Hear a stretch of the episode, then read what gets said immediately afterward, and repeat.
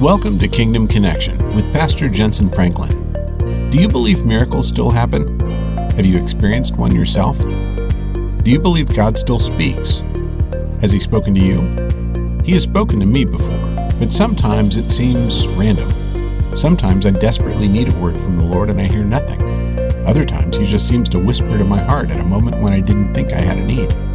So, what makes the difference? Is He just random and arbitrary? Am I just a bad listener? Or is there something about the atmosphere of my heart and mind that affects my ability to hear? Let's join Pastor Franklin for some insight. I want you to look with me in 2 Kings chapter 3, and I'll begin reading with verse 14. And Elisha said, As the Lord God of hosts lives before whom I stand, surely were it not that I regard the presence of Jehoshaphat, king of Judah, I would not look at you nor see you. And he's talking to, to the king of Israel, and then there's the king of Judah, because Israel was split and there were two kingdoms. He said, I wouldn't even listen to you and I wouldn't pay you any attention, but because the king of Judah, Jehoshaphat, is in this room, I'll entertain your request. And then he says this in verse 15 But now bring me a musician. Then it happened when the musician played that the hand of the Lord came upon him. And he said, Thus says the Lord, make this valley full of ditches. For thus says the Lord, you shall not see wind, nor shall you see rain, but this valley will be filled with water for you and your cattle and your animals to drink. I want to preach today on the subject of setting the stage for the supernatural, setting the stage for miracles. I feel led to do this because I do serve a God who still is in the miracle business. The prophet Elisha said, Call a musician. Bring me a musician, a psalmist, a minstrel, the old the, the King James says, which is a, a, someone who is not just a good musician, but they have a heart that knows how to worship and connect with God bring him into this room. He didn't just start saying, Thus says the Lord. He had to set the stage for what was about to happen. He was about to tell the people they were in the wilderness, they were dying, the, the, the army of Israel, the army of Judah were in trouble. Uh, Jehoshaphat had made a league with jo, jo, uh, Joram, and he was the son, Jehoram, he was the son of Jezebel and Ahab. He was a wicked, wicked man, and Jehoshaphat was a good man, but he had a weakness. He, he, he got linked up to the wrong people. You know, you can be a good person, but if you get linked up to the wrong people, it's a matter of time before their battle becomes your battle. And they were out in the wilderness and they were dying, and they said, Is there not anyone who has a word from God that can tell us what to do? And they sent for Elisha. On the way, on the way there, when he arrived, something happened. But when he arrived, he is so disturbed to see the wicked king of Israel in league with a mighty man of God, Jehoshaphat. He was angry and he says these words, and you just read it. If it were not for the king of Judah, which means praise, if praise was not in this room, I would not help you I would let you call on your gods of gold and silver and, and immorality and everything else. But because praise is in the room, I will receive a word from the Lord for you. And then he did something strange. He didn't just begin to do it, but he called, he said, Call me a musician, call me a singer, a worshiper, a harp player would have been what it was and let him play, listen, and set the stage for a miracle. Many of you have never experienced the power of God like God wants to show you because you don't understand there's something we must do. Here's why it matters. He said, I want a harp player. I want the man to come in and change the atmosphere. I want my emotions because music touches your emotions. Our emotions affect our faith. And when you, when you bring in that music, he said, I'm setting the stage for the supernatural. But I can't just do it. The atmosphere, there's an atmosphere for miracles. There's an atmosphere for, for, for God to move. And you have to set the stage. Music creates a mood for miracles. Music has the ability in 2 Kings chapter 3, when the musician came in and started playing, the very next verse said, And as he played and as he was worshiping, suddenly the Spirit of the Lord comes on the prophet and he says, Thus says the Lord, dig ditches in the middle of the desert because what God's about to send is bigger than what you have the capacity to receive dig ditches. Don't, don't, just, don't just get canteens and hope they get filled. You need ditches for what is about to come. And I want you to get ready for it. But that word didn't come until the stage was set for the miracle through praise, through worship, through something that people, that a man did, is why the miracle happened because God inhabits the praise of his people. Here's the, here's the real story behind the story. In the previous chapter, there's one of the most amazing stories in the Bible. I've never preached on it, but I'm going to. I got a sermon that I'm going to preach on. And it's the story of the prophet Elisha. He was on his way to the place where he would call for the musician, but along the journey, there were some teenagers, some young people, uh, the youth, some of the youth. I know they were teenagers because uh, I'm glad that it wasn't children. Now, the King James said ch- children, little children, and this is a bad story. The King James says little children were making fun of the prophet, saying, Go up, Baldy, go up, Baldy. He was bald headed. The prophet was bald headed. And they said, and what they were saying was, Why can't you do like Elijah did when he went up in a fiery chariot. If you're really a prophet, go up. They were making fun. It was not children, it was teenagers. I'm convinced of that. And, and, and, and this is hard to explain. I mean, I don't understand all this stuff, but the Bible said that when those children and those teenagers started mocking the prophet and making fun of him, that it offended God in heaven, and God sent two she bears. They were not he bears, why she bears? Because she bears are meaner than he bears. That's why. And the she bears ate the children, ate up 42 of the teenagers. How many of you'd rather the bears eat teenagers than children? Amen. Any day. How many of you've got a few teenagers you'd like for some she bears to at least chase a little while? I, I know the feeling. But watch this. So, so now think about this. We just read this stuff. He's on his way that happens. He had nothing to do with it.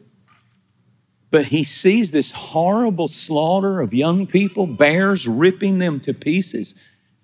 The, the Bible did say, Touch not my anointed and do my prophet no harm. So they had broken the law of God, and instant judgment hit their life. And he heard the screams. He's messed up. His mood is messed up. And then he walks into the room. He comes immediately from that episode and he walks into the room and he sees Jehoshaphat, a godly man who has made a covenant with a wicked man that his battles would be their battles. And, and, and he's so upset. And that's why he's kind of got an attitude. And he says, if it weren't for them, I wouldn't even mess with you. You could perish. I don't care. His mood was messed up. And the reason he called for a musician is he knew I'm carrying so much stuff from where I, what I've been through and where I came from that if I don't change the atmosphere and if I don't change the mood, and the way to do that is to bring me a musician and let him worship and let him change and just clear my mind and clear my spirit and set the stage for the miraculous. I'm too upset. My mood is wrong. But when he got the atmosphere and the mood right, that's the power of music. It has the, bring me not a jam session player. I'm not interested in his riffs. I'm not interested in that. I want somebody who can play and just with the chords that they're hitting, they shift my spirit, my mood shifts. And there's a mood, uh, there's an atmosphere that God looks for for miracles. There's a wooing of the Holy Spirit. At that point, suddenly, there is the setting of the stage for the miracle. It's a Bible principle. If, if you get in the right mood, your faith goes up. Your faith is affected by your mood. And when your mood is shifted and when you get in a worship atmosphere, and when you begin to worship, not watch people, not pay people to worship, not sit out there and say they're doing good, but when you begin to get into that kind of worship, then suddenly you are setting, nobody can do it for you. You are setting the stage for God to say, Thus saith the Lord, here's what I'm going to do. But many believers, they're born again, they love God, but they think that praise is not for them, it's unimportant, it's okay, it's entertainment. No, it's not. It sets the stage for the supernatural. And for you to not do it means somebody may get something behind you and around you that you don't ever receive. It's a Bible principle. In 1 Samuel chapter 16, the Bible said that evil spirits would torment King Saul. He was so tormented with evil spirits, distressing spirits tormented him Demon spirits of fear and depression caused his moods to swing. And one moment he was loving, and the next moment he was throwing spears and violent and angry. Demon powers had complete control of his moods and his emotions.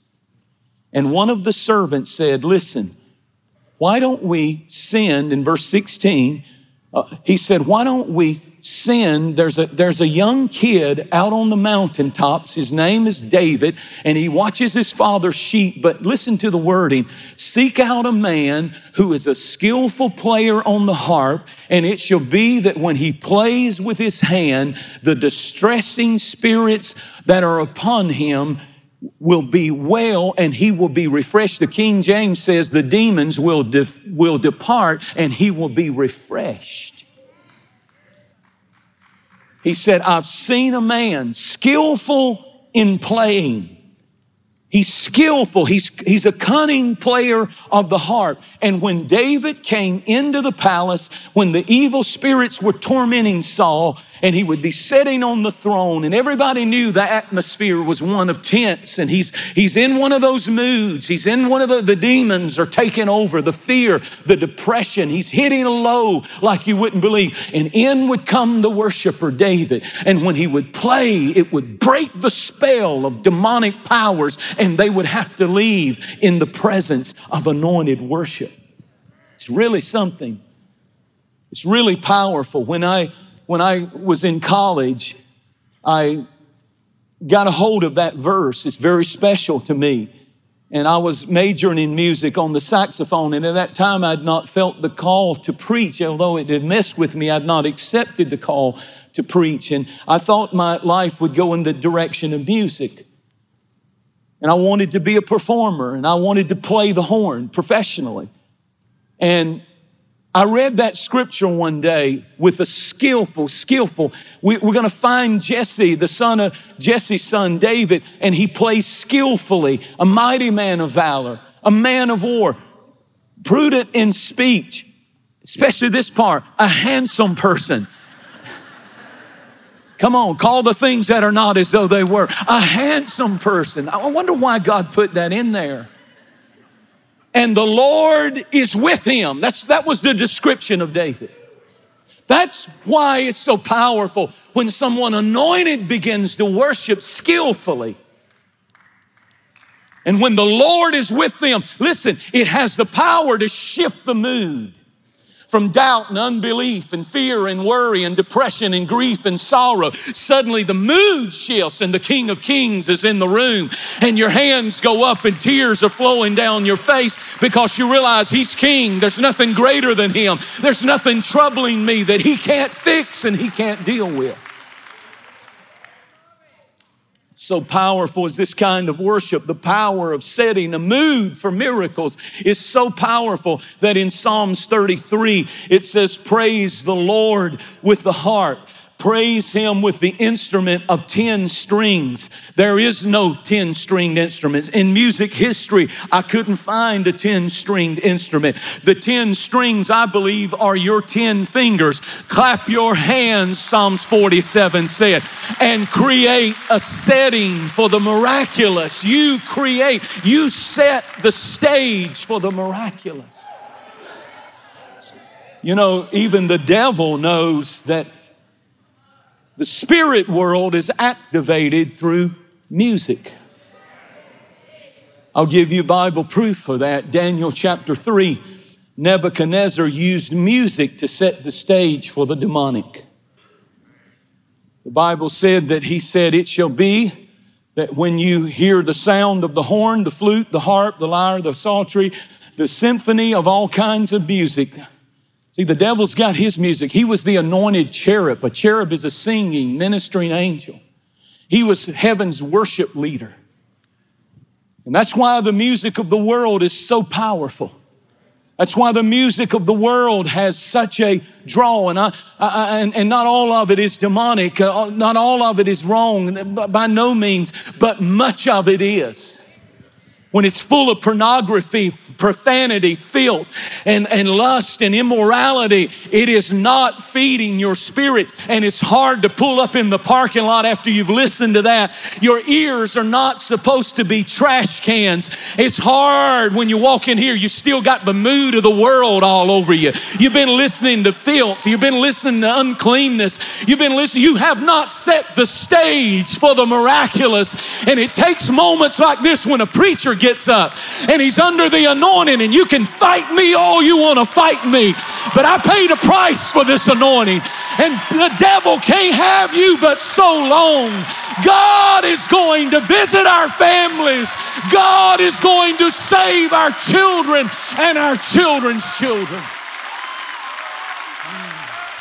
And if they won't set the stage for it, we can do it. I can do it. You can do it, granddaddy. You can do it, mom. You can do it. Everybody praise the Lord. Come on. I want 500 of you to get up on your feet and shout for a minute. Oh, we bless you, Lord. You feel that? You feel the mood change. You feel the atmosphere of faith come. You can't make this up. You can't program this. This is the anointing, and He breaks every yoke. I feel angels up here.